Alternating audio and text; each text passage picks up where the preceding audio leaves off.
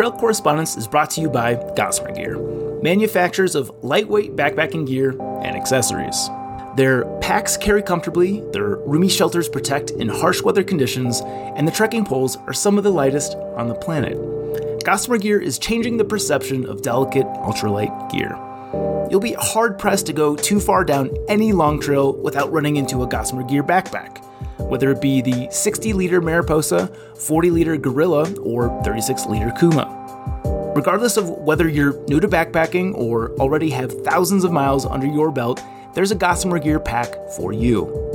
As for shelters, Gossamer Gear's The One tent is both lightweight, weighing in at less than 21 ounces, and roomy, with a 19.5 square foot interior and large vestibule. It's an ideal shelter solution for long distance backpackers. For those hiking as a pair, the 2 offers a 29 square foot interior at less than 29 ounces. You can also find a slew of useful backpacking accessories, including the Liteflex hiking umbrella, which is effective for both sun and rain, nylon stuff sacks, waterproof pack liners, fanny packs, and much more.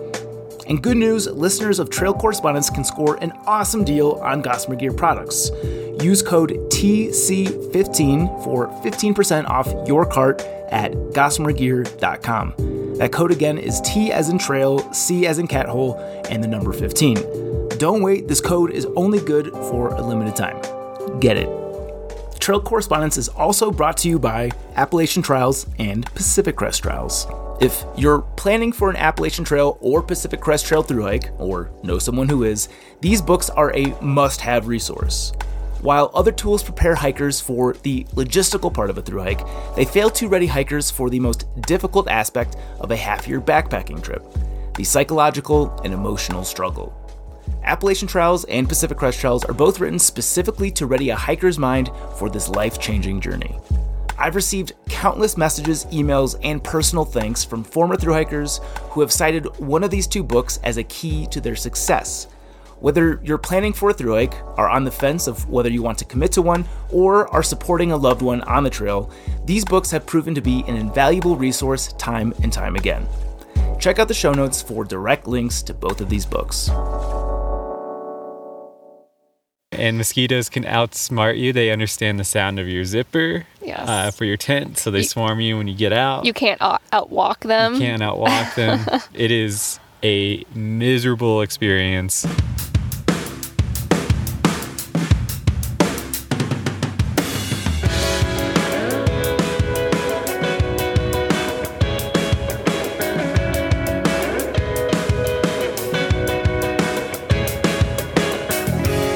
Welcome back to Trail Correspondence presented by The Trek. I am your host, Zach Badger Davis. Today's show brings us our final wildcard episode. Given the timing of this episode near the end of our correspondence journeys, there's a lot of reflection on the miles in the rearview mirrors. We also hear some advice about maintaining a relationship on the trail, sober hiking, hiking with a fishing rod, trail etiquette, and much more. These episodes have been a listener favorite in the past. This one will be no exception. Here it is.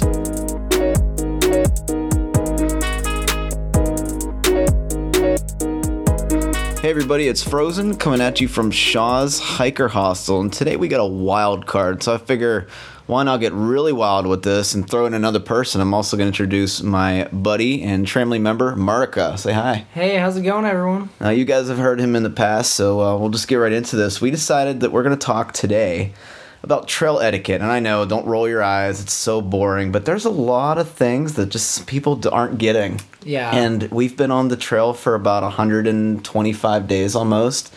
And we've just kind of adjusted to this normal lifestyle, and we've just noticing some, some things about it. So, um, I think the biggest etiquette that you could possibly do, and something we've noticed that's been happening a lot more, is we're seeing tents inside of these shelter lean-tos. Yeah. Um, I am a person that likes to spend the time in the hammock, you know, away from the shelters. But you know, America, every time, you know, so, sometimes we get lazy and we just want to set up in the shelter. Oh, for sure. Uh, and you know, the shelters, uh, you know, at least on the AT, it'll have a recommended number amount of people, six, 12, however many. Um, and the general guideline is that you take up as little space as possible so that you can fit in, you know, however many need to get in because they don't have a shelter, because it's raining, or you know whatever. And so when you start setting up tents, you know, you're obviously increasing your footprint in the shelter and not allowing as many people. Um, and the other part to me is that the shelter is there to help protect you from the elements. Right. and so it's sort of redundant setting up a tent with a, especially with a rain fly. Like Right. don't if you're gonna set up the tent just for the bug protection, you know, don't put the poles in it. You know, take up a small footprint like we're saying. So uh, another big thing, dogs. Now, I have a beagle at home. I love him to death, but I always keep the little guy on a leash. Some people just are afraid of dogs, and seeing a dog charge at you, especially as a through hiker that has had friends bitten and hospitalized this year, uh, you know, it's it's scary seeing a German Shepherd run at you, and then you know, usually they just lick your hand, but you know, Right. sometimes that's a big deal to people. So please, for goodness sakes, keep your dog on a leash, no matter how well behaved. And and I would say that that is true whether it's on trail or in camp. Yes. Uh, because again, regardless of how well behaved a dog is or how friendly it is, some people have allergies, some people have phobias. Um, and the other thing is, I've seen super well behaved dogs not be super well behaved around other people's food. Right. Um, you know, especially when that dog is also hiking however many miles. Um, so it just becomes a nuisance to other campers and hikers. when we first entered Maine, we actually had that dog come up and bark at you, and you didn't know what to do. Remember that a yeah, couple that days was- ago? Like it was really vicious annoying. almost. It, it was. Um, and, you know, the guy, to his credit, was trying to call the dog back to the shelter, um, which is another portion of the whole dog thing. Um, to me, if you're going to, you know, come backpacking and camping with your dog, you should probably just assume that you're going to be in a tent the whole time. Um, again, even if there's space in the shelter, people have allergies, phobias. You know, dogs tend to gravitate towards food, um, stuff like that. So it's just common courtesy um, to go ahead and set up your tent or hammock or whatever um, if you are traveling with your pet. Totally agree. And on kind of the same topic, there is this hiker midnight, this quiet time. Most hikers, especially through hikers, we prefer to be in bed and asleep by around nine o'clock and just having people listening to music and being loud and raunchy and just kind of absurd it, it it wears on you the next day i mean it's it's more of a, a nice gesture to do not Yeah. really an etiquette thing but you know we would appreciate that Yeah, and, and I'm gonna go ahead and throw this out here. This does not. That- We're not trying to you know necessarily pick on you know section hikers or weekenders. We've seen this from through hikers, section hikers, day hikers. Um, it's just you know trying to get the etiquette out there of you know how to go about being around other people out in the woods. exactly also giving out unasked for advice Yeah, please don't tell the through hikers that oh man you're gonna die tomorrow because it's all uphill say hey you have a great view coming up you know something Yeah. something simple like that Um, also, along with that, projecting your fears. So, you know, just because you're not super comfortable hiking in, you know, the rain or through a whole lot of mud or, you know, technical terrain, um, it's okay to, you know, warn people that that stuff is coming up, but, you know, try leaving out the I wouldn't do that, you shouldn't do that, all that sort of stuff. Right. And around the nine o'clock range as well, you want to switch to your red light on the headlamps so you don't blind other sleeping hikers. That's going back to quiet time though. Yeah. Uh, particularly if you're one of those hikers that comes into camp late, you know, Yes. hiking long miles or whatever the case may be. Try Just- to use your red light, please. Yeah. Another thing, and this is some personal to me and you because we're both hammock campers. Sometimes you sleep in the shelters, but sometimes you hammock. I personally, I think you do this too. I've noticed you do this, but we try to set up our hammocks in a place where a tent couldn't be, so we're not wasting space in the shelter area or at the stealth site or whatever. So you hammock users out there, try to pick you know a slope section or a rooty section or rocky. Don't don't take the most pristine flat spot in the shelter. Absolutely. Or or at the shelter site. Right. And then finally, to wrap this video up, because we're getting pretty much on the time limit right now, people that snore, there are some people like me. I I just I wake up if an insect crawls underneath my hammock at this point. So snoring does bother me a little bit. You know, it, it's it's a nice gesture if you know you're like a chainsaw snorer. Try not to spend time in the shelters. I know it's asking a lot, but it does help that one person get a great night's sleep.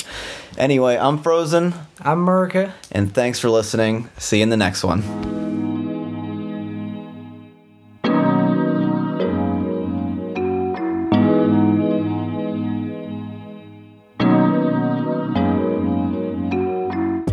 Everybody. It's Catherine Rudzitas, aka Manhattan, and I am at mile 2183, which, yes, that gives me nine miles more till the summit of Katahdin, which I am hitting tomorrow. So excited! One of the things I wanted to talk about on the trail that was, of course, totally new to me and unexpected was getting together with someone on trail, how to navigate that, the difficulties we faced, how we were able to go through some of them, because I'm sure it happens to other people every year. And again, not something I expected at all, but definitely worth mentioning. Um, about two weeks into the trail at Gooder Grove in Franklin, which will always have a little soft spot in my heart, I ended up meeting Hops, who would go on to hike the entire rest of the trail with me. Um, I had not expected to meet anyone out here, neither had he. We'd both been in pretty long term relationships that ended a few years before, and we're, we're certainly not looking to get into anything again, but sometimes when you're not expecting it, life happens. So we were hiking all with the same trail family for, I'd say, six weeks or so before we ended up talking to each other and figuring out what we were going to do about this. And that's one piece of advice I would I would definitely give to anyone meeting anyone on the trail in a more serious fashion don't like make sure you don't forget about your wider trail family and the relationships you have with them. I mean these are people that you're hiking with all the time that will be in your life forever. So definitely try to keep a balance between the new person in your life and the group that you're with. I've certainly tried to. Um, sometimes easier said than done but i would say that's really important there's lots of relationships being formed out here. So we were hiking with the same family for a while, eventually talked to each other, figured out what we were going to do, and then the next day it was time to send home a tent and move in together and deal with all of that stuff right away. So I would definitely say relationships on the trail can be a bit compressed just because you know you're living out here working together everything is all kind of happening at the same time. So I certainly would never have expected anything like that to happen with me. Like I've I've never lived with anyone before and a 27 square foot tent is certainly a a way to get to know people very well. I would say one of the useful things has been weight savings in general. There were definitely things that we were carrying two of that we didn't really need, like two tents, two sleeping bags, two stoves, so that was definitely something that was useful, being able to cut down a lot of weight early on in the trail. That certainly helped my pack out. One of the things that's been a bit harder has been, I guess, adjusting to different hiking styles and paces and when we want to walk and when we want to stop. Like I'm 5'5, um, Eric Hops or Eric is uh, 6'2 and pretty lanky. So I looked once. I do about 10,000 more steps a day than he does, which is a lot more steps. and that's just to cover the same mileage. So I would say I, I hike at a consistent two mile to two and a quarter mile an hour pace unless the terrain's really, really great or really terrible. And Hops can easily, he can do three, three plus. So he's certainly had to slow down for me. And I've often felt like I can't really take the breaks that I would want to, and I just need to keep going to make sure we hit our targets. Now, some of those targets we've set up for ourselves by planning a couple of vacations after the trail. We're going to the beach with someone from our trail family and then going to Peru to hike Machu Picchu. So, some of that stress has been kind of artificially placed on us by ourselves, which is kind of unfortunate, but there's nothing you can do. Like, that's how the timing needed to work out. But I would definitely say if if you and your potential partner have very very different hiking paces, one of you is going to have to speed up and one of you is going to have to slow down and neither of you are going to be quite comfortable. So that's something that you'll certainly need to get used to. I would also say we don't necessarily hike together during the day. It depends on the terrain. If I know it's going to be a, really tough day, I'll often listen to my terrible pump up playlist and then Eric will wait for me at the top of whatever ranges we're doing so he can get up there at his pace. So I would definitely like don't feel like you need to spend all your time together because you have all day and all night because you're out here with these people for months. So I I definitely like the time apart and I'm an introvert so is he so trying to get those moments when we can be by ourselves is of course tough out on the trail but definitely important and probably something we should have been doing more of. Um some of the other things that have been useful have been kind of food and supplies if someone's running out. someone's running out who's not me because I'm always prepared. the other person usually has extras of things or a couple extra snacks or things like that. So that's a that's a huge bonus, but not that's something that you can get with kind of anyone in your trail family, not specifically a romantic relationship. Although it depends on how close you are to your family. Some people may not be willing to share food unless they really have to. That's about all. I would say those are some of the the biggest things. It has been so challenging but so rewarding to meet someone out here on the trail. I think it would be incredibly difficult to come out here on the trail with a partner already, just because of the strain it puts on any relationship. Um, and especially, you know, you never know how hard the trail is going to be. So I, I would definitely be hesitant to come out here with someone.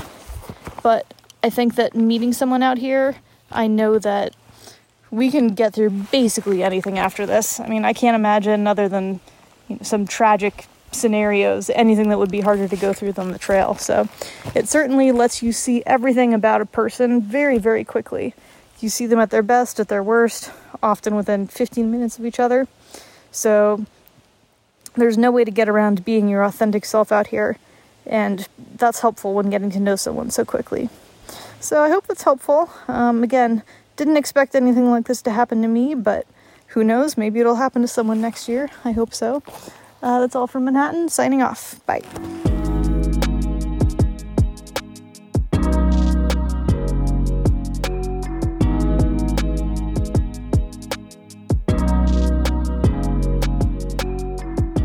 Good morning. This is Moron. Coming to you actually still from Monson. It's a day after I made the last clip, the last um, recording. So it's actually just uh, July 29th. It's about 7 a.m. And um, still in Monson, but uh, it doesn't really matter, I suppose. We elected to take one final zero following our Nero yesterday. And uh, today, I guess I get to just talk about whatever I want. And as I walk down this little gravel road from the Airbnb where we're staying at, sipping coffee. The thing that comes to mind, something I guess I touched on a little bit yesterday, but it's not really important to reference that. It's a pretty beautiful scene right now, actually. Sun's coming through the trees at sort of a low angle. so you get that sort of, I don't know, sun ray effect onto the road. Used to think that was God accepting souls up into heaven back when I was a little child. Um, But I guess the things I'd want to talk about, especially as things do come closer and closer to the end, is just uh, you know one more invocation to to really try to do something in your life if you feel led and uh, pulled in a certain direction. You know, uh, one of my um, one of my crew members, my my tramily mates, was talking last night about this Kurt Vonnegut uh, creation that I had never heard of. I think it's called Karass.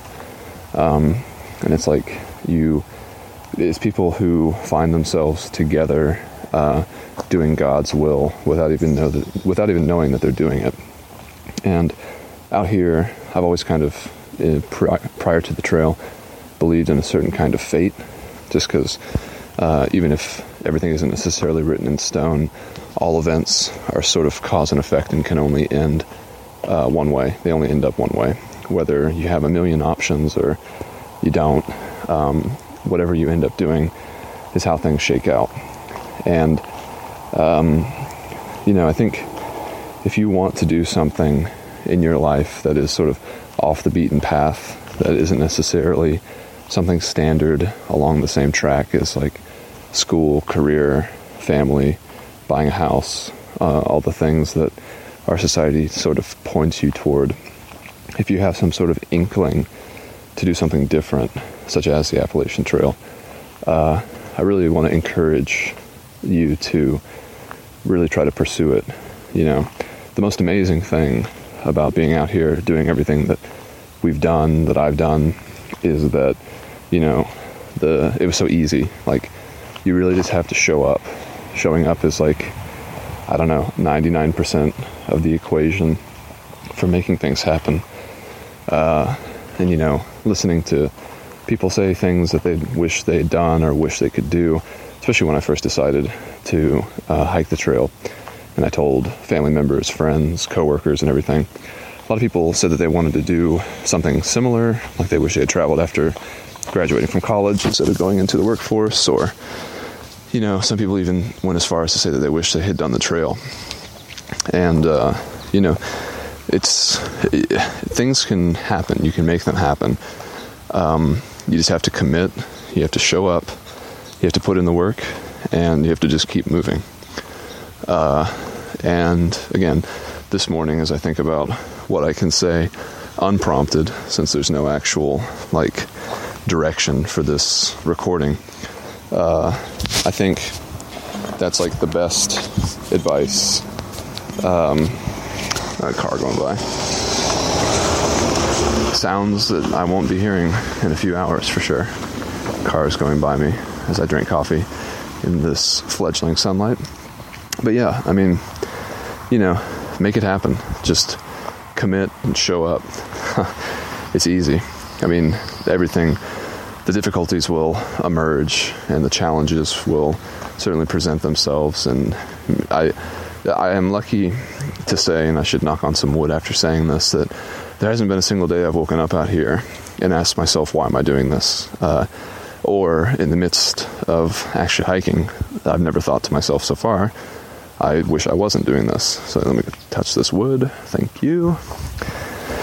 You know, illness, injury, and death at this point are the only things that could make me not finish. Uh, we're so close, put in so much time and effort. Um, you know, uh, it's sort of it's a simplification of a really complicated uh, but easy decision to originally hike the trail. Um, I feel like I'm rambling, which I guess is sort of the point.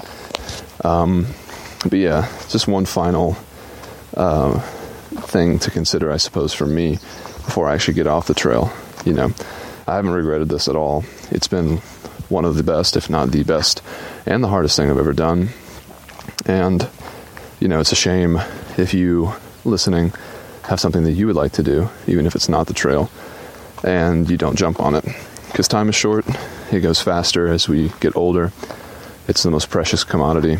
And, uh, you know, you really got to kind of take control of it every once in a while. Otherwise, the fear of it actually passing you by might become a reality. So, with that, before I go off the rails and start talking about stuff that is completely unapplicable, inapplicable to um, the actual uh, like uh, theme of what this show actually represents. I suppose I'll leave it there. From Monson, Maine, still. Uh, this is Kenneth Pereiro, moron, checking in one final time. And I suppose the next clip will actually be uh, either from Katahdin or afterwards. Um, so yeah, uh, don't like to give advice to people because I don't like to get advice. But you know, if if you're waiting for someone to give you permission or to, you know, uh, be on your side and be an advocate for something like that, an adventure, uh, consider this one little push. And with that, uh, I will leave you and come back to you further down the trail. Bye for now.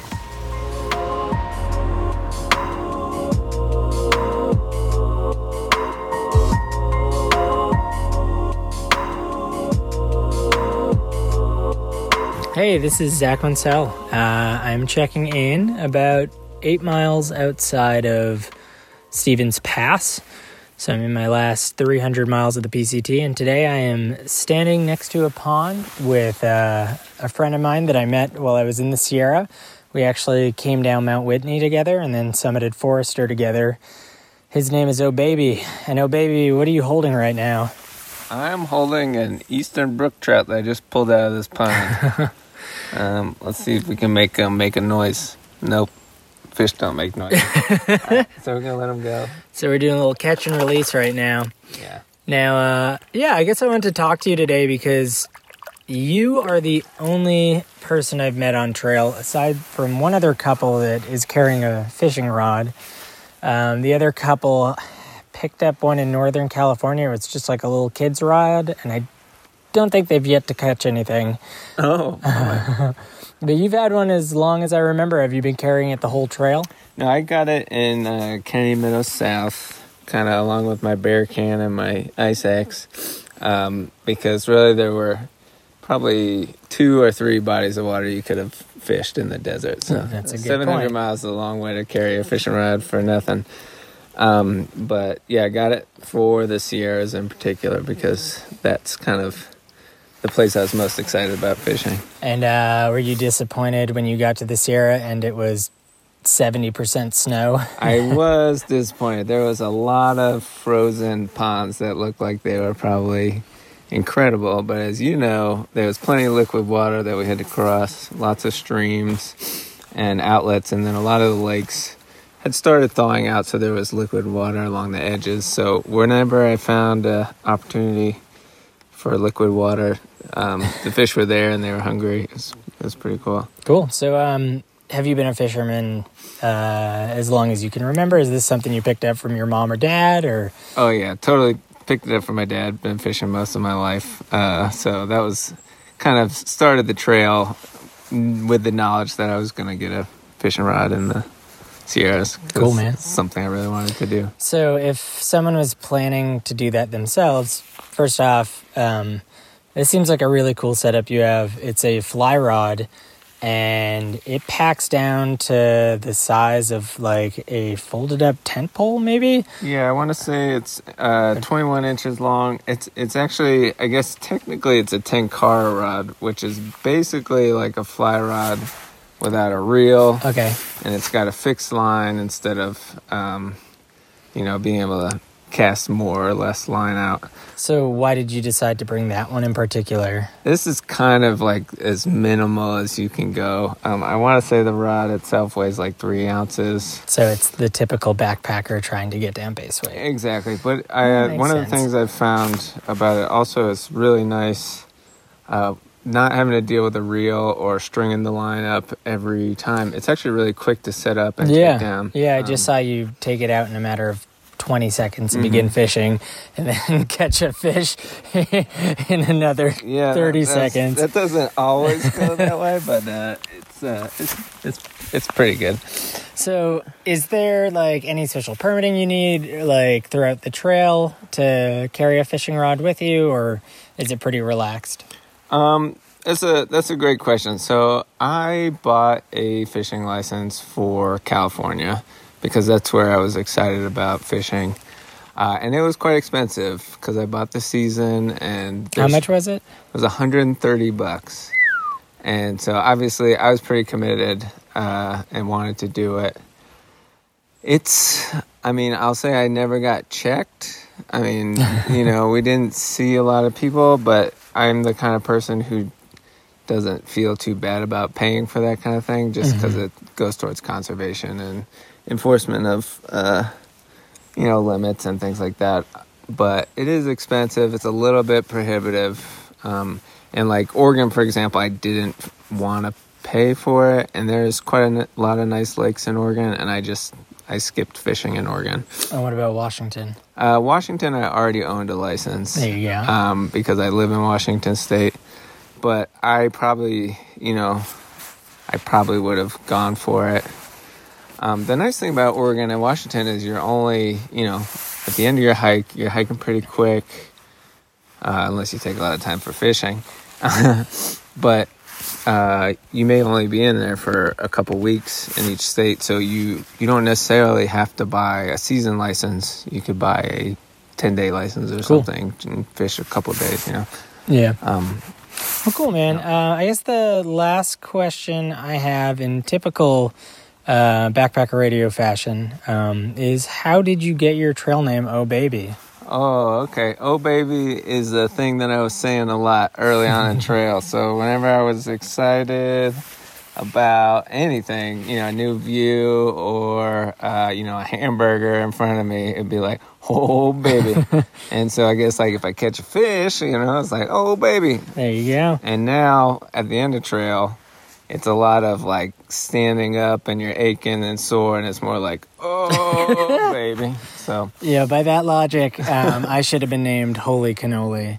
there you go. Yeah, that's kind of my catchphrase. Right on. Anyways, thank you for uh, indulging me. Yeah, no problem. Uh, yeah, uh, I will catch you listeners a little down the trail when I've finished it. Actually. Was, was that a pun? Catch you listeners. Oh shit, that's a fish pun. Right. All right, adios.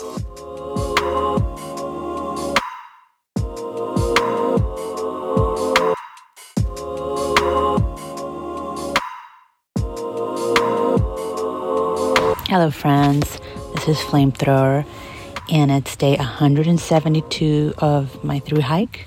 I'm at PCT mile 2275.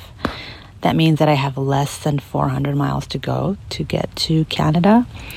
I will be hiking today into White Pass. Um, it's in the morning, and I'm not sure if you can hear the pitter patter of the rain. It's uh, been raining constantly for at least two days. Um, there was a break uh, couple of days ago when I got back on trail after an unplanned Nero in Trout Lake.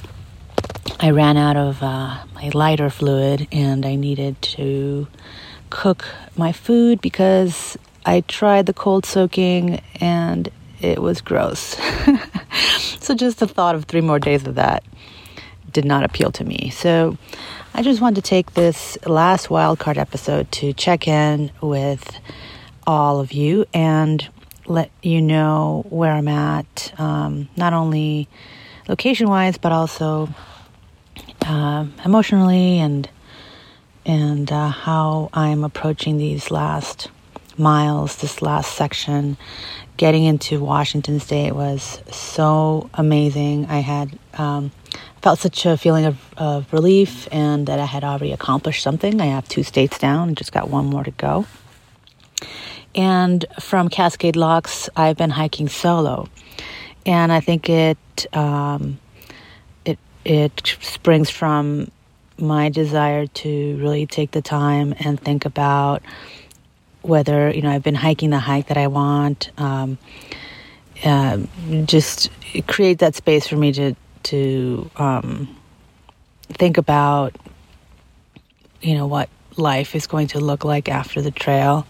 Not that I have those answers, but I do want to spend some time thinking about my options and um, and also, you know, just try to work through this this sadness. There's a sadness that that uh, it comes over me when I think about what an amazing experience this has been, and that it has to end.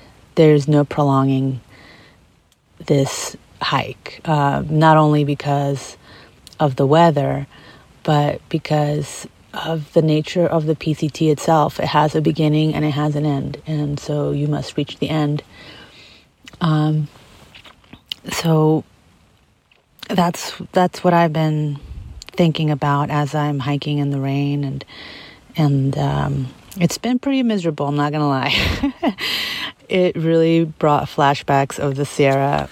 You know, waking up with uh, wet shoes and putting on wet socks and and uh, everything being pretty much um, wet. So, but that's what we sign up for. You know, we're through hikers. We are uh, tough. We got this far. We can push all the way to Canada. So that's what I plan on doing.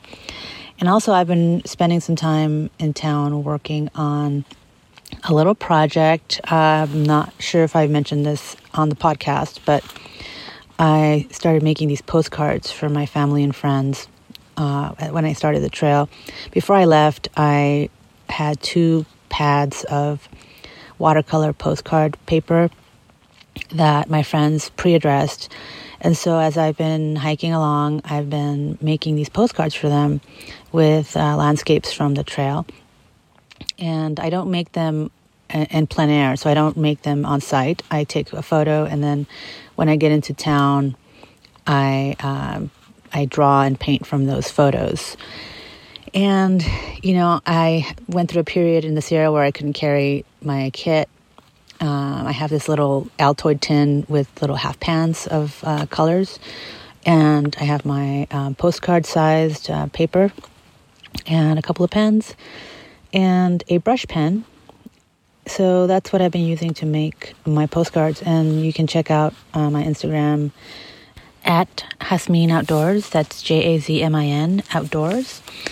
I usually post photos of the postcards that I send out. So, you know, with the end of the hike, so will be the end of this project. Um, and I'm, I'm really happy that I made the effort to to do it because it's something that kept me creative. And I know that from talking to other hikers, uh, at least one wishes that she had also brought some means to paint and, and draw along the trail.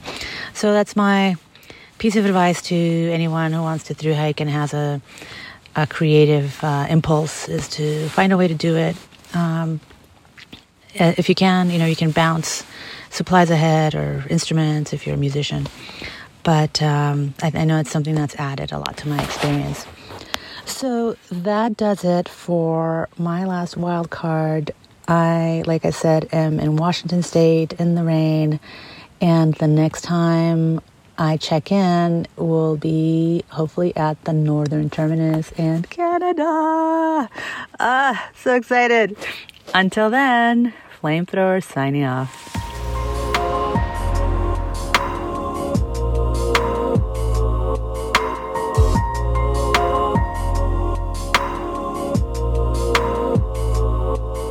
Hello everyone, this is Karthikeya Nadendla.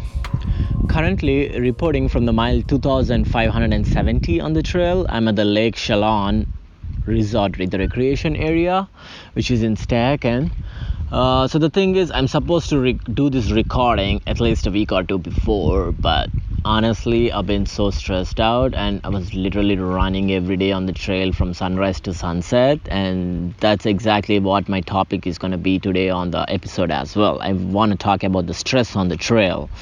So coming to myself ever since i entered Oregon, I was so happy actually. Or, but the thing is, Oregon went so quickly, just like that, in a lightning flash, because we were doing big mile days 35, 36 miles every day is the average we've done. And it was it was over before we even knew it and we had no mosquito issues as well. And people were happy that we went to oregon because california took forever and going to oregon was an accomplishment in itself. And then again going to Cascade Locks to the bridge of the gods it was huge. That's where my emotions were. Raw i felt really good getting out there you know, I was like, I made it all the way without any pressure. I was like, yeah, we did it, guys. But ever since we went to Cascade Locks, it was raining every single day. And today is the third day in Washington where it's not raining on me right now. So I'm actually sitting outside next to the lake under the sun doing this recording, which makes me happy. So, people, whenever I talk to them, they're really concerned that they would get to Canada in time, as if there's a huge deadline, which there is a deadline here just like a pro- corporate project you're working on and you got to deliver your product by so and so timeline and you know if you don't then it's not worth it blah blah blah things like that and that kind of stresses out it's kind of like a huge rat race happening here on the trail and people just started running it's like my friend mason known as Matrix on the Trail asked me one day, so on a scale of whatever to John Muir, how much do you actually appreciate the trail? And i think that was a really good and important question because majority of the people who set out to be here out on the pct including myself I'm, I, can, I can only speak for myself but i just like i can i only talk about the observations that i have personally have and the opinions i personally built looking at others, right? So it's like most of us who come here just look at it as a personal accomplishment, as some kind of wilderness status quo or something. And we don't really, yes, we do appreciate the trail. It's beautiful, it's breathtaking, it's awesome, but on a scale of John Muir, I don't think any of any of us like are at that scale to appreciate the trail at the moment, because the biggest thing is getting to the final goal, the end product that's the ultimate victory for everyone. It's not just the journey you know like but i think the journey is what makes it more memorable. I have nothing for me waiting at the northern terminus. There is no pot of gold. There is no treasure. There is no medal. There is no cash prize. Like there's no people waiting for me to cheer me on like in kennedy meadows. Like there's nothing for me at the northern terminus but we crave to get there so badly. But in the end when we look back the northern terminus is not what we actually think about. It's about the entire journey the experiences we, we had here the people we met the parties we had the you know like everything combined together is what makes this awesome. So i don't understand exactly the point of being stressed out. I, but i do i also do understand at the same time because stress is what actually drives you to get to that finish line in the end. Like if you're not stressed at all if you're not worried at all then i think you would be like just chilling ah, i'll go tomorrow it's not a big deal. But i think stress has its both pros and cons. The only biggest con right here on the trail that i observe is people are over stressed for everything. And that just caught me up too. I today my box wasn't delivered in Stehekin and I'm just sitting here doing nothing hoping that the box would be delivered before the end of the day. If not then I have to buy the food and then just keep going and spend waste extra hundred bucks for nothing. So, you know all these little things they just add up and then they accumulate compound. And that kind of stresses you out in the end you know like what do you really accomplish when you go to the trail and you're just stressed out most of the time? Like what's the point of it all you know? So that's one thing we need to think about being here out on the trail. But the uh, the other thing is like it just it just feels amazing to be out here and balancing those both emotions like being stressed. Okay we need to do like we got to do 26 28 miles here in washington and it's raining so 28 miles is not easy and you start hiking at 7 in the morning with cold fingers and then you hike all the way until 8 o'clock and pitch the tent in darkness. You know like you don't really spend any time together with your friends at all. It's just like doesn't even matter anymore. All you got to do is like the miles, miles, miles, so that you can get to the northern terminus before the deadline, which has both pros and cons. Like you actually finish the project, which not many can do. But the only drawback is when you're highly stressed out about it, you want to skip some miles. And I've seen few people who've done that. They're worried about the snow, which we have coming in like three days from now. They're like, we can't deal with the snow. We don't have any winter gear. And I totally get it. I understand. I have my fingers freezing too, being wet and cold all the time, and had to take my stuff out and warm my fingers to, you know, save myself from uh, frostbite. I don't know I'm going to get frostbite or not, but there are chances for that as well because freezing temperatures at night. You know, all those little things, but you know, in the end, it's like just making it to Canada doesn't mean anything. I think you have to do the whole thing it's fine you can take the stress but use stress to your positive advantage and then use it for your own gains and learn something from it is what i'm hoping to accomplish in the end because i have to say i'm also stressed right now. That's all from me today you all. Karthikeya Nadendla signing off. Thank you very much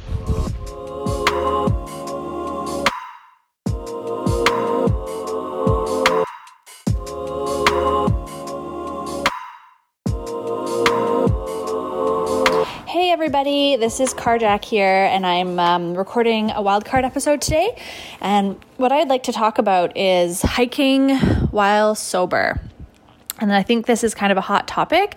I've been, uh, you know, seeing a lot of posts about, you know, so- sober living on Instagram and other social media, and there have been some some really great uh, interviews with people on Backpacker Radio, for example, that I've talked a lot about sobriety. Um, if you haven't heard it already, Weezer's uh, interview on Backpacker Radio is excellent and you know moved me to tears and uh, and a lot of other people have said the same. So um, you know this is this is something that's being talked about and and discussed. And I just wanted to chime in with my experience. I um, I haven't had a drink in three years, and so I you know I was admittedly concerned before the hike. Um, not that I thought I would be forced to drink or pressured to drink or anything like that, but I just wasn't really sure what to expect. I had heard that the culture of through hikers did involve a lot of drinking, especially in towns. And, you know, I'm I feel pretty solid in my own sobriety, so I wasn't I wasn't concerned for that reason, but I just I was wondering um just how the social dynamic would be for a non drinker.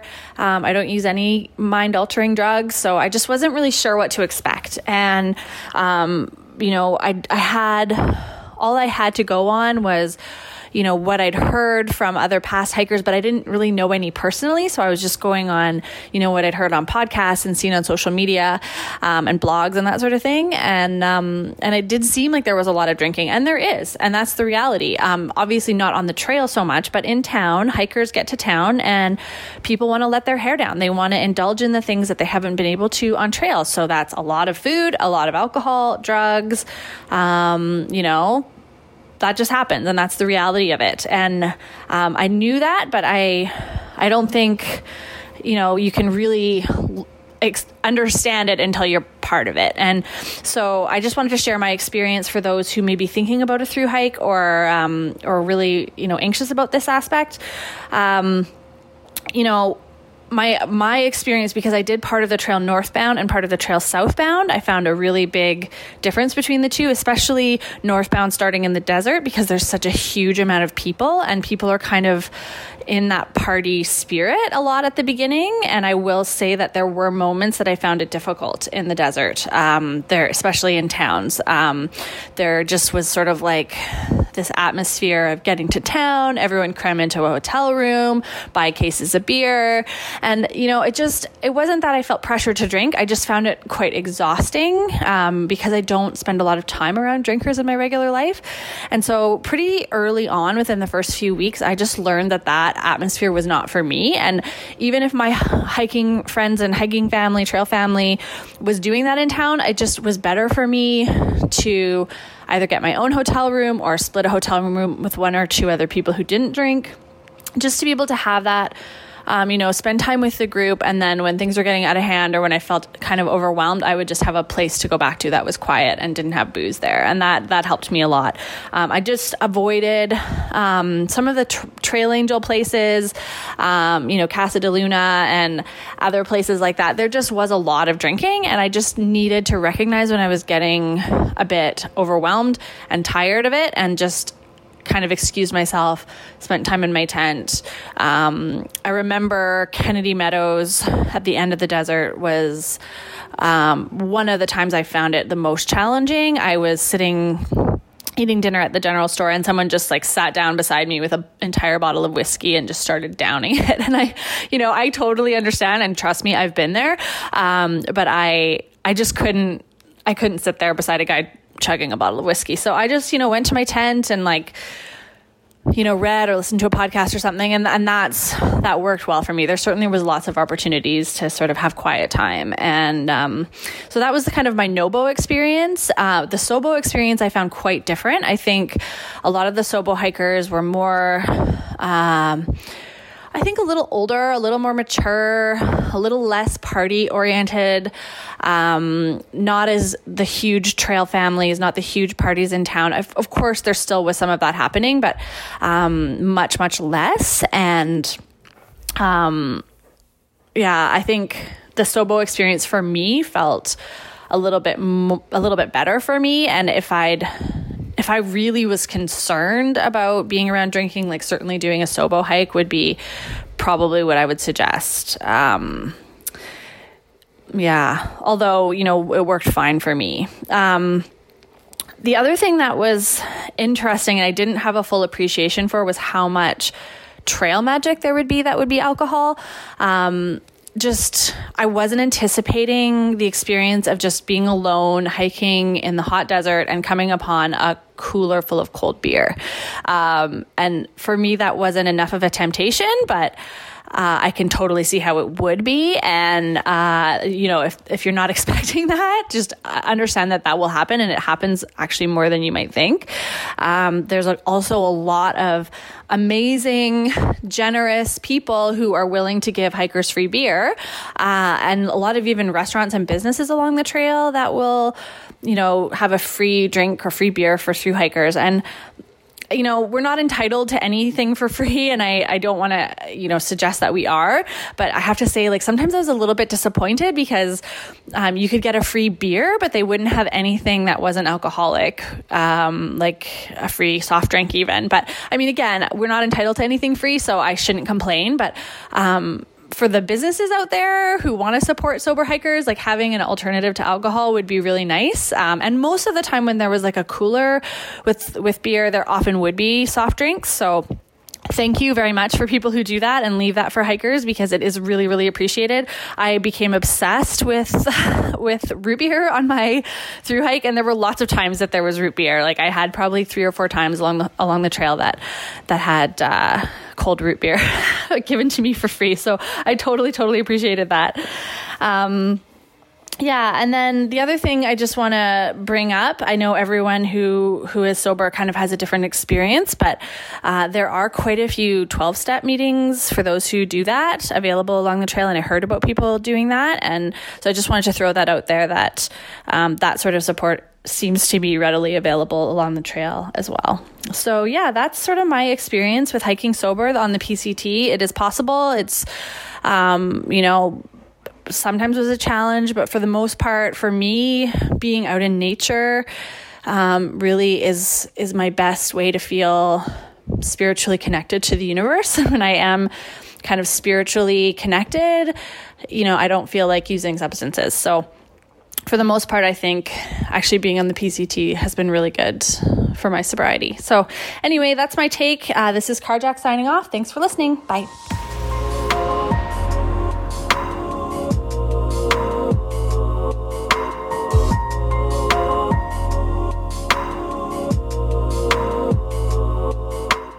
Hey guys, this is Julie slash Arc, and I am reporting to you from Mammoth, uh, California.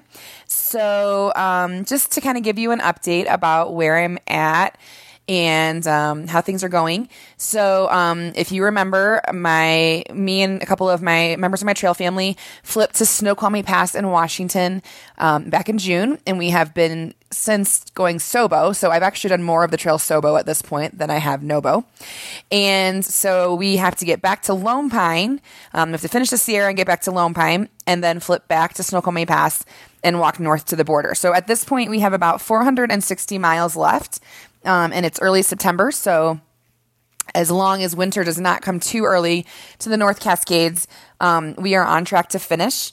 And I'm really excited about that. I have not missed any miles. Um, and so, you know, when I set out to do this, my goal was to do the whole trail. I didn't care kind of what order I did it in. Um, so it's kind of crazy to me and overwhelming to think that I might actually get it done. Um, just unbelievable. Um, having said that, though, I think that there's not enough said um, sometimes about people who come out here and and hike the PCT or hike any long trail and don't finish. You know, maybe they have to miss miles because they get sick, or maybe you know they have to skip the Sierra because there's snow, or maybe they don't make it to the monument because. Um, you know, they just couldn't do that many miles. And I, I think that sometimes um, you know, people think it's like an all or nothing thing. Like, okay, either I go do this through hike and I make it, or it's going to be a complete, you know, failure. And I, I really think that it's important that, you know, that we talk about the fact that you're going to get something out of coming out of here and coming out here, coming out to trail no matter what. And, you know, maybe we should get a little less hung up on, you know, who did exactly what or whatever. So, you know, don't let that stop you. Don't think, okay, well, I don't know that I can do the whole thing, so I'm just not going to do it. Um, I actually, you know, the I, I'm really excited and I'm I'm very I'm very glad that I'm in a position that I might actually get to finish this. But I also realize that the fact that I can might finish it also has to do a lot with luck. It's not, you know, that I'm stronger than anyone else or that I'm better than anyone else. I haven't gotten sick. You know, most of the members of my trail family that have had to miss miles, it's because they've gotten sick, like they're puking on trail. I mean, you can't hike like that, or they've gotten injured. And I actually have a, a hiking um, friend who did quit. She went home um, in NorCal. She decided she wanted to leave the trail and then came back. And, you know, so yeah, she's going to finish and get to the monument and she's going to have missed a section. Um, and I think personally that that required more strength for her to, to admit, like, oh, I made a mistake and come back, especially knowing how hard it is. Um, so anyway, I just, you know, I think that sometimes people get hung up on, um, you know, did you do the whole thing or, you know, whatever, all these little details. And that it doesn't, you know, finishing the trail is is amazing and I, I, hope I get to do it. But I've already gotten so many things out of this, whether um, whether I actually make it to the monument or not. So um, we are very happy with our decision to flip. Um, so we're going through the Sierra right now. We've done the section from Sonora Pass to Mammoth, which was about four and a half days. And now we're going to go from Mammoth to Bishop. This, uh, sorry, Mammoth to Lone Pine. Um, this is an amazing time. September is an amazing time to be in the Sierra. There's like very few mosquitoes. Um, there's no more snow, so that's you know that's what we flipped in the first place. The river crossings have been nothing. I mean, we've done we've had to do two wet crossings and they've been like up to our shins. Um, and so right now we're we're very happy with our decision to flip. Again, it's it's put us in a position to do the Sierra at a great time. It's also put us in a position to finish the whole thing, um, which was my goal. Um, so you know, again, some people get hung up on, well, you're not a true Nobo or you didn't do it this way just remember to do your own thing. Um, you know, the hike your own hike thing gets thrown around a lot. It's almost cliche, um, but it's true. Like you need to know what's important to you and and stick to that. Um, some other things that I, I, just wanted to talk about, you know, um, related to the trail are that, you know, I've come to realize that the trail is not a cure all. Like, don't come out to the trail thinking it's going to cure like whatever issues you have in your home life. I struggle a lot in my my real life with anxiety and that anxiety has been present on the trail as well. It's not like it's this magical place where those things go away. I have anxiety about different things out here, um, about whether or not I can do the miles I need to, or whether logistics are going to work out, or whether a bear is going to eat me, or something like that. Just kidding. I'm not scared of bears. But, um, you know, like, so, you know, the other thing is like, like I've lost a bunch of weight. You know, I, I've started the trail very heavy. I've lost a bunch of weight, but statistically, it's likely that I'm going to put that weight back on. Like this isn't this isn't a long term like diet and plan. This isn't a sustainable lifestyle. So, you know, if you if you come out to the trail, you're going to get stuff out of it. You absolutely should should do it. You know, even if you can only do a couple of weeks. You know, like you don't have to be a through hiker to get something out of this. Um, but just realize that you know it's not going to fix everything in your life. Um, that's kind of another thing that I think that we need to do a better job of in the trail community is is having respect for people whether they're doing you know 50 miles or the whole thing. Um, I've had some section hikers tell me things like, "Oh well, you know, I'm just doing the state of Oregon," and I'm like. Don't say it like that. Like you're you're gonna walk through a whole state. Like it's it's you know it's still something to be very proud of, and um, it shouldn't be that you know either you're a through hiker or you're just not important or something like that. So you know, definitely again, don't let the whole I can't do the whole thing right now or I'm scared I'm not going to finish keep you from coming out and having this experience because um, it's been amazing. So I um, like I said, I'm on track. We we're, we're kind of racing a little bit. Like we're definitely under pressure to get some miles done, but um, we hope to be uh, to the monument by October 1st. So I hope you guys are all doing great, and um, I will hopefully report in next time close to the end.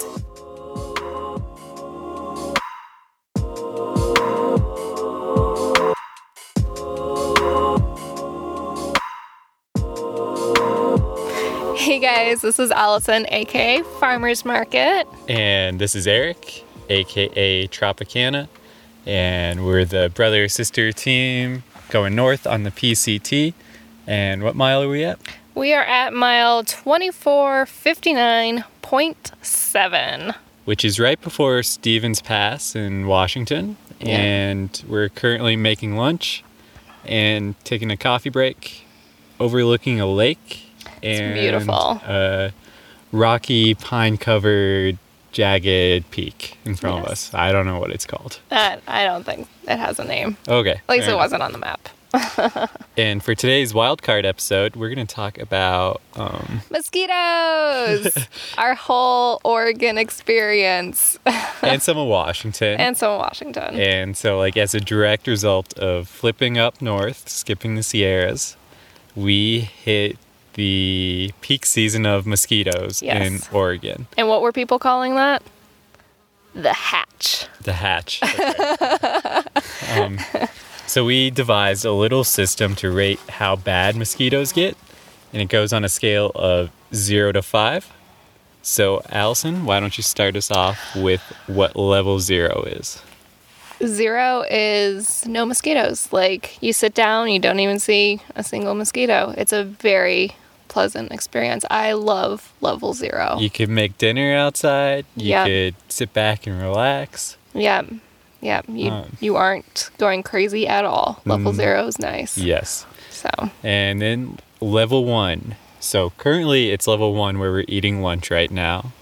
And that is you'll see a mosquito fly by maybe once every two to three minutes.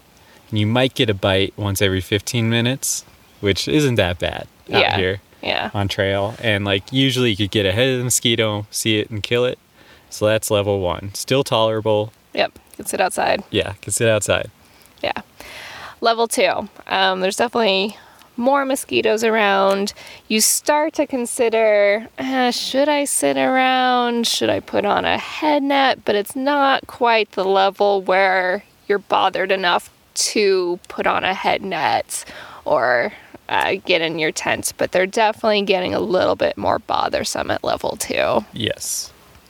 And level three. So I'd say level three is you see maybe like two to three mosquitoes every minute, and you get a bite maybe like every five to ten minutes. I like how you have like numbers. Oh, I- like I put a lot of very specific numbers. um, level three is like you need a head net to be comfortable, Mhm. but you could probably leave your limbs and other things uncovered just as long as you're ready to swat. Yeah. Level four. Um, I forget. Is pants level four? It's all, well, it Oh. depends who you are, your tolerance. Okay. Yeah. So level four, um, I would say that's definitely like getting your tent for dinner level. Um, possibly cover yourself up when you're walking, uh, whether that's rain pants, which I wore my rain pants a lot in Oregon, um, or bug pants, which we invested in in Oregon as well. Um, very fashionable. And not everybody needs this, but it's definitely helpful to stay sane. Um, yeah, I think that's pretty much level four. Yeah, I can see that. Yeah. All right, and level five, Oof, level five. which is probably what we experience for a good 30 to 40 miles, maybe 50 miles in Oregon. Yeah. Um, and this is once you're out of your tent in the morning, you don't stop. You have mosquito net pants, you have a mosquito hat with a wire brim that pushes the net away from your face. Yes. And you don't stop for breaks. Nope. You don't look behind you because you'll see the mothership dropping off mosquitoes to try to catch you. um, and mosquitoes can outsmart you. They understand the sound of your zipper Yes. uh, for your tent, so they swarm you when you get out. You can't out- outwalk them. You can't outwalk them. it is a miserable experience. Miserable. You don't experience any of the nature around you. All you is foc- do is focus on the mosquitoes. Can't take pictures. Nope. No. yeah. Um, so we experience quite a bit of level five, I'd say. Yeah. And if you want to get like creative with it, you could kind of do it like rock climbing too, and do like that's a five point two, that's a five point four. Yeah. Yeah. and we'll leave those ratings up to the listeners out there. um, but I just like to say, like, when the mosquitoes are really bad, and they can get super bad on the PCT, just keep walking. It'll get better. Just- yeah. Yeah. Although that's good advice that you probably should have had in Oregon. Like it was, it was mentally Yeah, tough. Like yeah. it was hard to keep walking because just keep walking into more mosquitoes. Yeah, I'd say is the mentally most difficult thing of the trail so far for me. Yeah, yeah. Um, but it's gotten better. Yeah, it's gotten better. Trail's enjoyable again. We're Yeah. sitting outside enjoying lunch. We are. Yep. Yeah. All right. All is good now. Yep. All right. Time to get back to coffee, and I got mac and cheese. Cool. Till next time. All right. Bye, guys.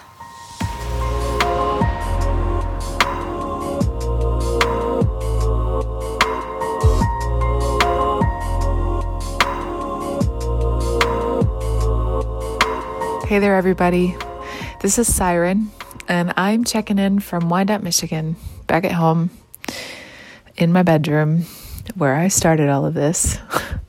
I, it, it's October, and I have been off trail since the middle of September.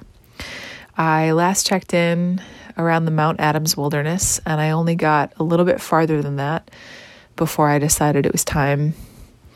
I waited about three weeks after my surgery to get back on trail, which, you know, basically everybody except my doctor told me that I was foolish for thinking it was enough time. Um, but I needed to do it for myself, and I'm glad I did. I'm really glad I did. Uh, this is our last wildcard episode, so I'm just going to talk a little bit about my experience in the last couple of days.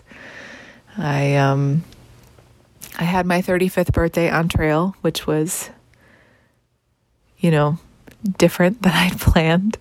I thought I was going to be with my family on my birthday, and I ended up being completely alone. I'd saved a cookie that my friend Phyllis had baked for me a couple of weeks before. Um, and it had my trail name on it, and I saved it for that night. And so I made my favorite dinner on trail, and I ate the cookie, and that was lovely. Um, but it was different. I usually work on my birthday, but I'm, then I'm surrounded by people that I know, and that didn't happen this time. But it was a beautiful sunset, and it was one of the last beautiful sunsets that I encountered because it basically just started raining after that and didn't stop. So I um I started in, you know, with with shorter mileage days. Day 3 I did 20 miles and my body really just started to break down. I was severely out of shape from being mostly immobile for a month and a half, and I knew it would be difficult, um, but I couldn't have expected what was going to happen to my injured knee or how my body would respond to trying to take care of it. So um, I ended up with a lot of pretty severe pain in my rectus femoris quad and my hamstring attachments and um, in my right leg actually and then a lot of swelling in my knee and pain and things like that that just uh, no amount of ibuprofen or um, not actually icing but i used my platypus to um, fill up with really cold water and ice it and it did help but it wasn't it wasn't a proper solution so uh, it was very challenging and there's a lot of roads uh, in southern Washington, at least between Cascade Locks and Goat Rocks. And um, I had to convince myself on nearly every road co- crossing to keep going,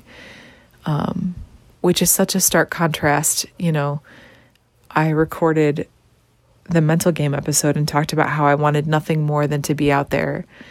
And it was such a battle with myself because I wanted nothing more to be out there, but I was also dealing with entirely new circumstances.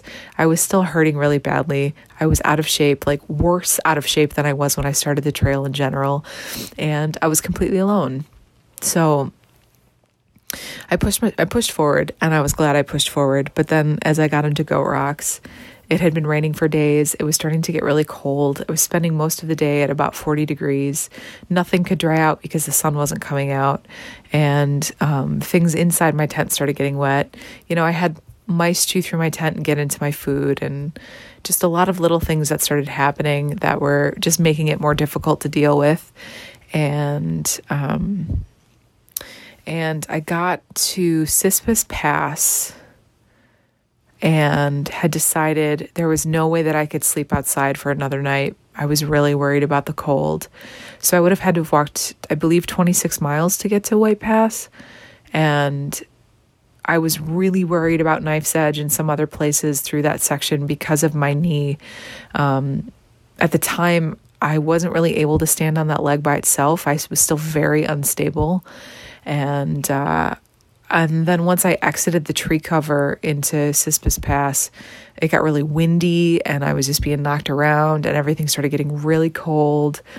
Um, and I ran into a group of women who were doing a weekend hike together, and one of them um, had done the PCT a number of years ago, uh, Sketchpad, and so she was kind enough to give me some time and talk to me about her experience and what I was about to head into because they were hiking southbound and I was hiking northbound. Um, and when she mentioned that there were snowfields still, I, everything in my body just felt terrible. I had not once felt on trail like I shouldn't keep going until that moment.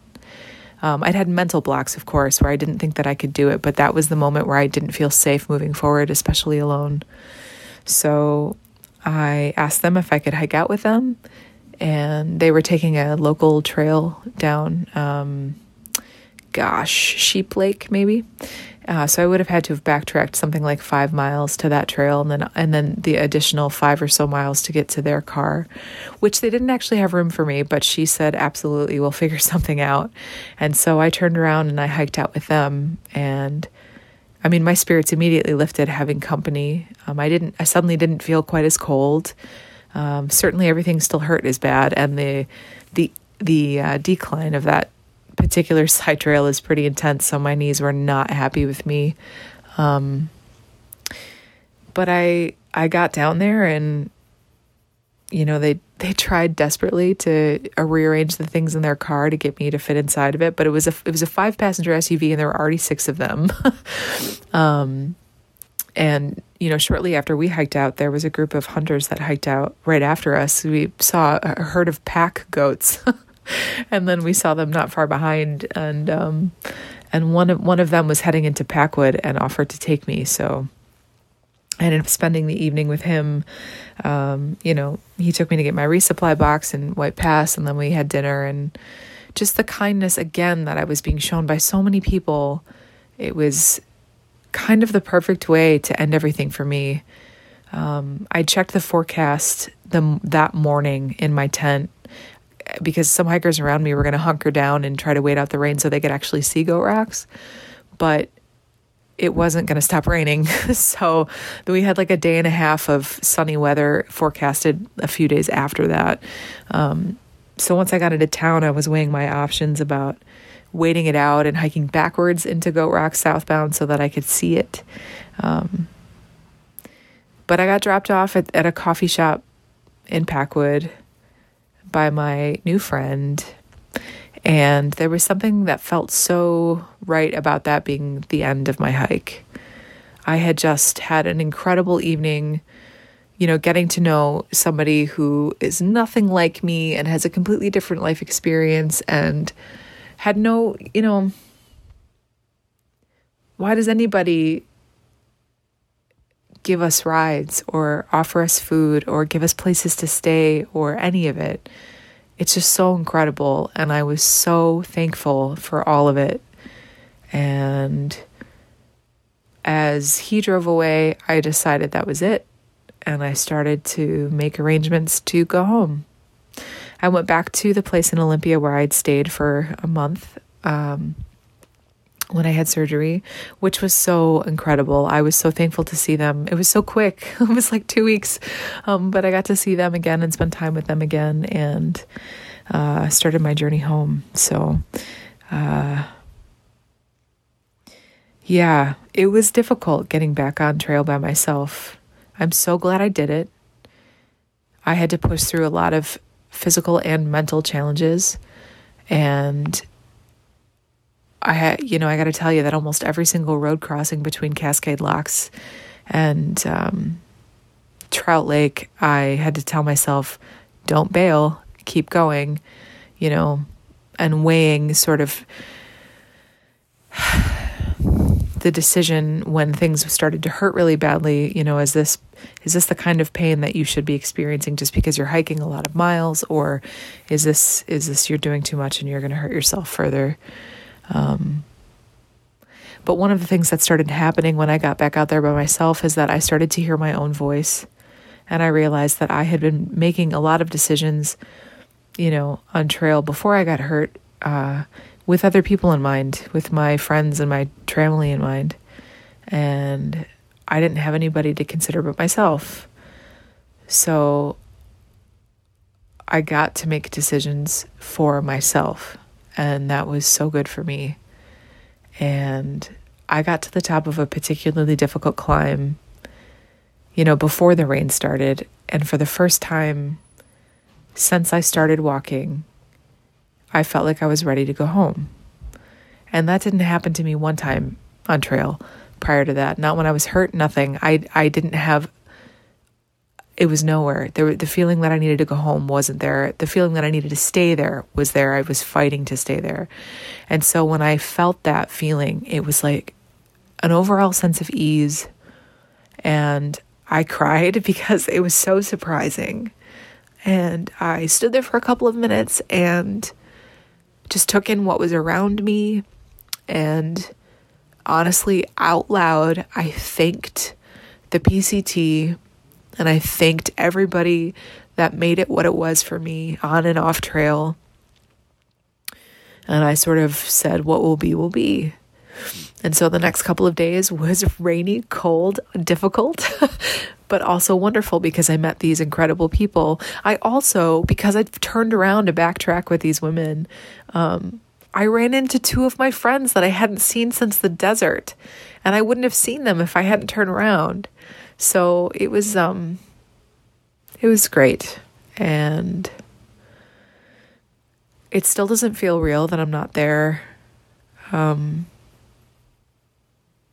I'm sure in the next episode, I'll probably talk a little bit about what it's like being home because that is so difficult to explain. But I'm so thankful and I miss it so much. And I've been watching my friends, you know, finish their journeys and get off trail. Winter seemed to come early this year and kick everybody's butts. And I'm so thankful that everybody that I've seen so far has made it safely. And um, yeah, I think that's it for now. So I haven't really processed through everything just yet. But I know that this isn't it for me. I don't know that I'll be able to through hike it again, but I certainly want to.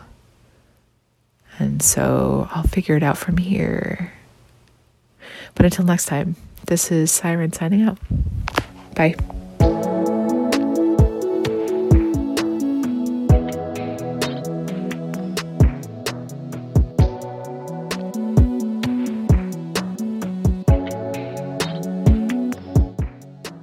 What's up, trekkers? This is Dosu coming at you from mile marker 99.5 away from the Canadian border.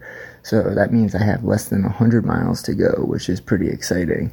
I've actually been at this mile marker now for four days. This is the fourth day I've been here in East Glacier. I narrowed in and then took two zeros here and am about to do a small 22 mile day out as you heard in some of my last podcasts, you know, I have just been taking it easy and going everyone else's pace um, because being with my trail family is really important to me, and finishing with them is going to be awesome. That being said, I'm here with two members of my trail fam who are going to contribute to this podcast because they have a lot to really weigh in on this subject. Uh, I got my buddy Akuna and my fam fruit salad with me. And what we're going to be talking about is something that's near and dear to me, but super important to these two people. And they do a lot to raise awareness about it. And that is the diversity on uh, trail and trail life in general. So, what I'm going to do first is pass you off to fruit salad. Uh, and she's going to have an opportunity to tell you a little bit about what she does and why what she does is important. And maybe give the rest of us some hints on what we can do to be more inclusive to everyone else that we really need to see out here on the trails. So, without further ado, here is fruit salad. Awesome. Thanks, buddy. Yeah, my name's Fruit Salad or Laura. Uh, my pronouns are she and her. And I, yeah, I too am just under 100 miles from the Canadian border. Um, been on the CDT this year, and I'm super stoked to be finishing up in Alberta, Canada. That's where I'm from. So, yeah, getting to hike home is, yeah, it's, it's a privilege, it's a gift, and I'm, yeah, I'm, I'm really stoked to be finishing up this trail and yeah, under 100 miles. So, yeah, last year um, I hiked the Pacific Crest Trail, and through like my hiking and involvement in the outdoor community over the past like year and a half, more so than years previous years in my life, um, it's made me like really increasingly aware of my own social location as it relates to my own privilege. So, you know, when we refer to social location, we're referring to an individual's dynamic amount of privilege or oppression, mostly in relation to identity constructs. Our identity constructs are usually, you know, externally imposed and socially constructed. So, our association, our ability to fit in, to constructs such as race, um, ethnicity, gender, ability, class, religion, uh, citizenship status, sexual or gender identity, and all those accompanying levels of power or lack of power. Um, that determines our social location. So, although I identify um, as a queer woman, I'm also a cisgendered woman. I happen to be of Euro Canadian descent, and so based on my appearance alone, I've been afforded privileges that many other like visible minority groups and underrepresented groups haven't been. It is important that I say, you know, that in my opinion, all privilege is illegitimate. I don't think there's any legitimate form of privilege. And the reason I say privilege is is illegitimate is because it typically equates to one group or one person gaining advantages or opportunity while other people are less likely to experience or I guess, take part or have the same opportunities or advantages.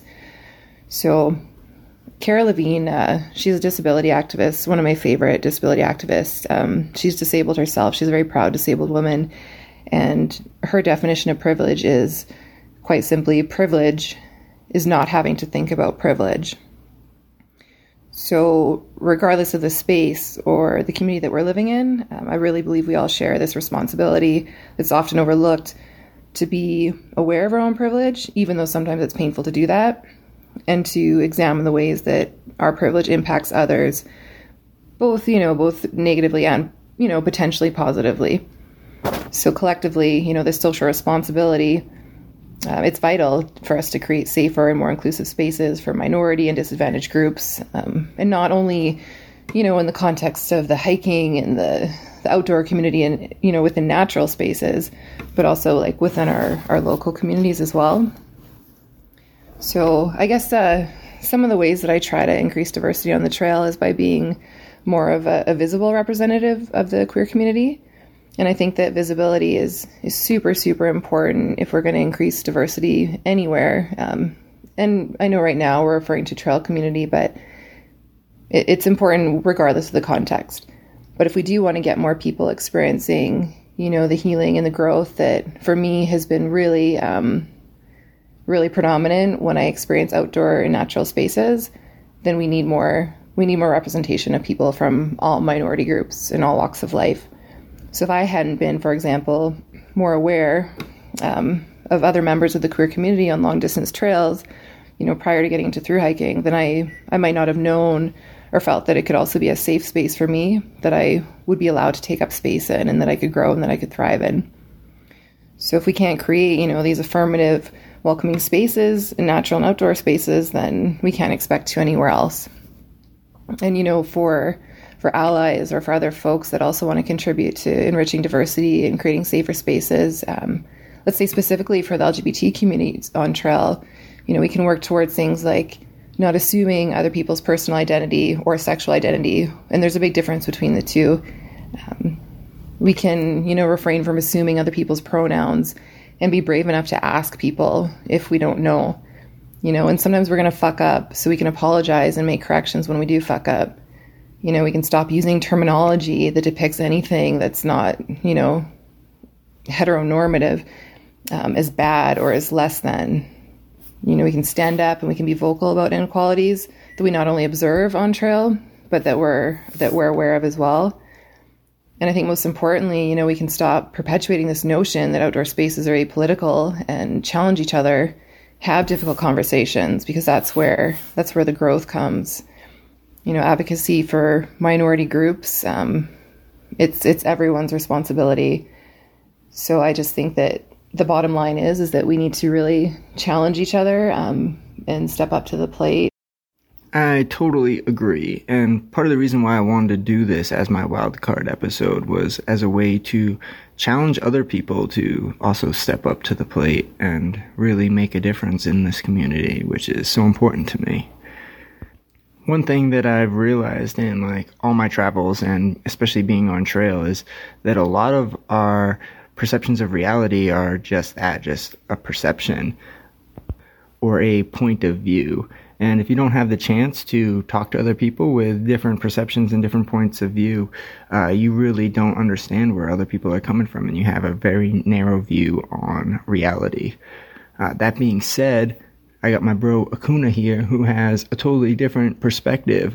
Uh, he comes from a complete different background and deals with challenges similar to yours in your community, but also different. So I'd like to hand it over to Akuna, where he can talk about uh, diversity and how it's important to him. Hi, everybody. What's going on? This is Akuna here, and we're going to talk a little bit about diversity in the outdoors.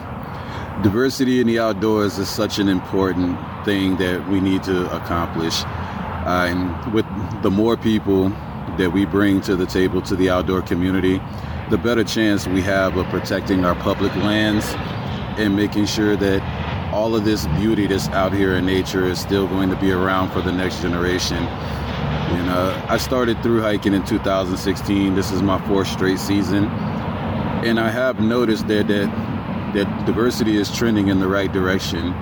You know, every year I'm seeing more and more people of color, black, brown, more women, more older people, more people from the LGBT community so we're trending in the right direction, but we have a long way to go.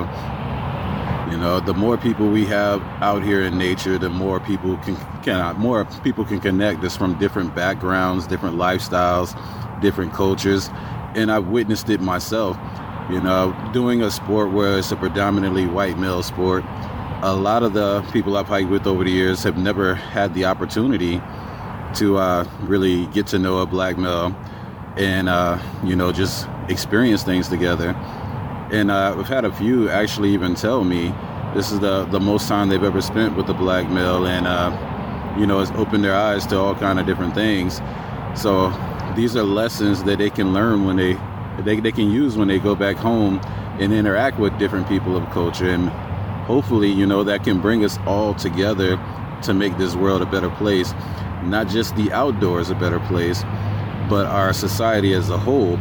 You know, I mean, we've spent too many years divided and breaking each other down and and keeping each other separate. I see the outdoors as possibly a, uh, a, a bridge, you know, to close the gap, to bring us all together and, you know, make ourselves a better society. So, what I've been doing over the years to try to promote diversity on trail is I've gotten pretty deep with social media. I share all of my trips and my journeys, trials and tribulations on Instagram. I've worked with companies such as uh, Merrell and put out a film to, uh, you know, get more exposure. The more people, the more you can see people of color, people of the LGBT community, women in the outdoors enjoying it, thriving, the more likely that someone who uh, you know, someone who may not have been represented by the outdoor community feels that it's a possible thing.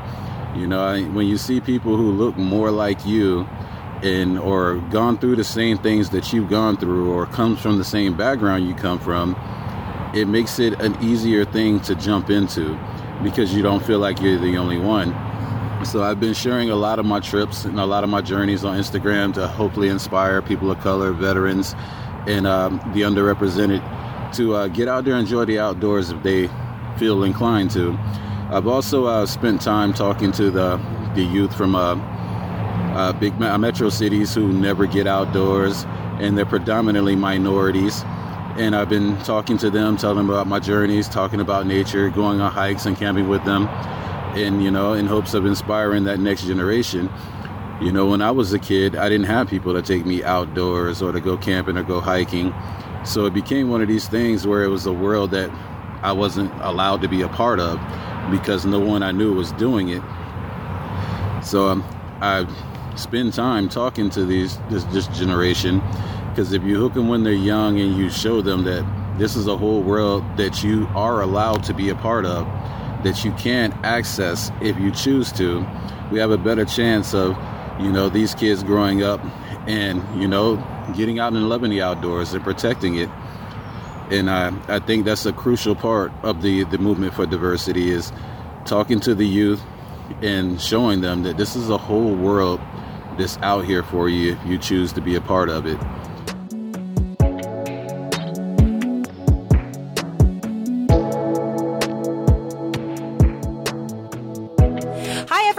This is Sarah Duma. Where in the world is Carmen Sandiego? And guess what? It is day number 126, and I'm in Lima, Montana. Not Lima, because that's in Peru. Anyhow, the CDT uh, has been growing in popularity every year, and that's wonderful because that means more people are enjoying the trail and getting to experience uh, these great wilderness areas but it also can come with some negative effects, and that is uh, the bad behavior of uh, some hikers on trail. You know, a few bad apples spoils everything. You know that that saying. Well, that is starting to happen. So I want to talk about that. So uh, first off. Uh, when I was on the Pacific Crest Trail last year, I met a hiker by the name of Jim. He was going by the trail name Medic, and uh, I created a video uh, earlier on this year explaining uh, what happened on the Pacific Crest Trail. Basically, he allegedly uh, kidnapped and abused a hiker by the name of Kira Moon, and um, a terrible, terrible tragedy, disgusting tragedy, and um, I found out that he was on the CDT this year because other hikers told me they had run into him. So I created this video to kind of inform everybody and keep everybody safe uh, because this is one dangerous and um, terrible individual. So when he was in New Mexico, he was scamming uh, trail angels. Uh, they reported him to the police. Uh, he was also trying to scam hikers, um, and he's capable of doing. He, doing way more than just uh, scamming people out of money. He's capable of violence. He has a history of violence. Uh, he's been in prison, and he was also uh, subject of an unsolved mysteries episode. Like, like you just look at my video on YouTube, and you will see what happened. So I made this video. It went viral. It got it got viewed by thousands and thousands of people. And uh, the result of that was twofold, uh, threefold. First is that he got um, kicked off of the CDT by the sheriff's department. They drove him to the New Mexico Arizona state border and told him, don't come back. And he didn't come back. Unfortunately, he went over to California and he's up to his old tricks over there trying to scam people. But don't worry, I'm on top of that. I made another update video warning people of that behavior too. And um, the second effect is that uh, the CDT Trail Angels didn't really have a way of communicating amongst themselves. And so they've now created a secret Facebook group to kind of keep track of negative interactions and bad apples and, you know, any other kind of concerns that come up with trail angeling and uh, providing trail magic along the trail. And if you are a CDT Trail Angel and you would like to be part of that group, uh, just contact me and uh, we'll see if we can make that happen. The third important thing that happened was that the CDTC now has an incident reporting form. So uh, if there's any kind of problems that happen along the trail, whether it's individuals or groups or anyone can uh, fill out this form, and there's some kind of mechanism uh, to ensure people are safe. And that didn't exist before this happened. Uh, also, there there was a hiker in Yellowstone who did um, some broke a whole lot of regulations, thermal trespassing, uh, camping without permits in unauthorized places, uh, willfully approaching wildlife, and also stealing signs. And so that Yellowstone put out like uh, an alert looking for this hiker, and that is like embarrassing to the class of 2019 CDT CDT community, and that was uh, obviously terrible too. In uh, Pinedale, there's a church that used to host hikers, but they decided to take that away because there was too many hikers failing to follow guidelines and it made it impossible for them to continue hosting. I wanted to stop in Pinedale and I wanted to stay at that church. Now I can't because of bad behavior of hikers not following the rules. And so, uh, this wonderful uh, service, Trail Magic to CDT hikers, is now gone. Um, in the town of Dubois, uh, the Black Bear Inn has raised their prices uh, because of numerous abuses from CDT hikers, uh, room stacking, leaving a mess, smoking, and there's also an allegation that some hikers stole money out of a cash register. I. I don't know if uh, you know all these things are true because it is hearsay, but regardless, I, I can't believe hikers are act, acting this way. For most people, this is not their first through hike. You know, like, we're not children out here. We're hikers. We're ambassadors for the trail. We're ambassadors for this kind of wilderness journey and, and living. And I am appalled that people are acting this way in town. When I get into trail towns, and I've been I've been having a lot of fun in Montana I'm I'm always happy to answer questions and uh, be uh, be viewed as a positive person coming into the town, spending money um, in the local businesses and interacting. And I I want Trail Magic to continue and grow, and services for hikers to to increase, not decrease, like they've been doing this year. So I don't know what the solution is, if there's a way to um, hold these people who are doing these bad things accountable or not. But uh, that's that's kind of my my beef for the day. Anyhow, this is Sarah Duma. Where in the world is Carmen Sandiego saying, "So say we all live long and prosper." Bye.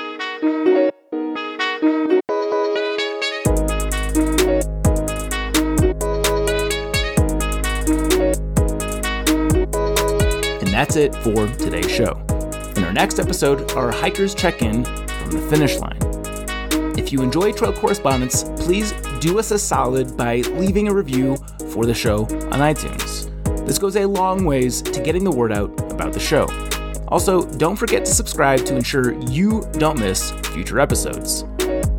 Today's show was edited by our guy, Paulie Boy Shallcross, who is also the genius behind these badass beats. Can keep up with the show on Instagram at Trail Correspondence, on Twitter at ThruHikerPod, and on Facebook at facebook.com slash Trail Correspondence. You can also get a hold of us via email at podcast at thetrek.co. Signing off for now, happy hiking.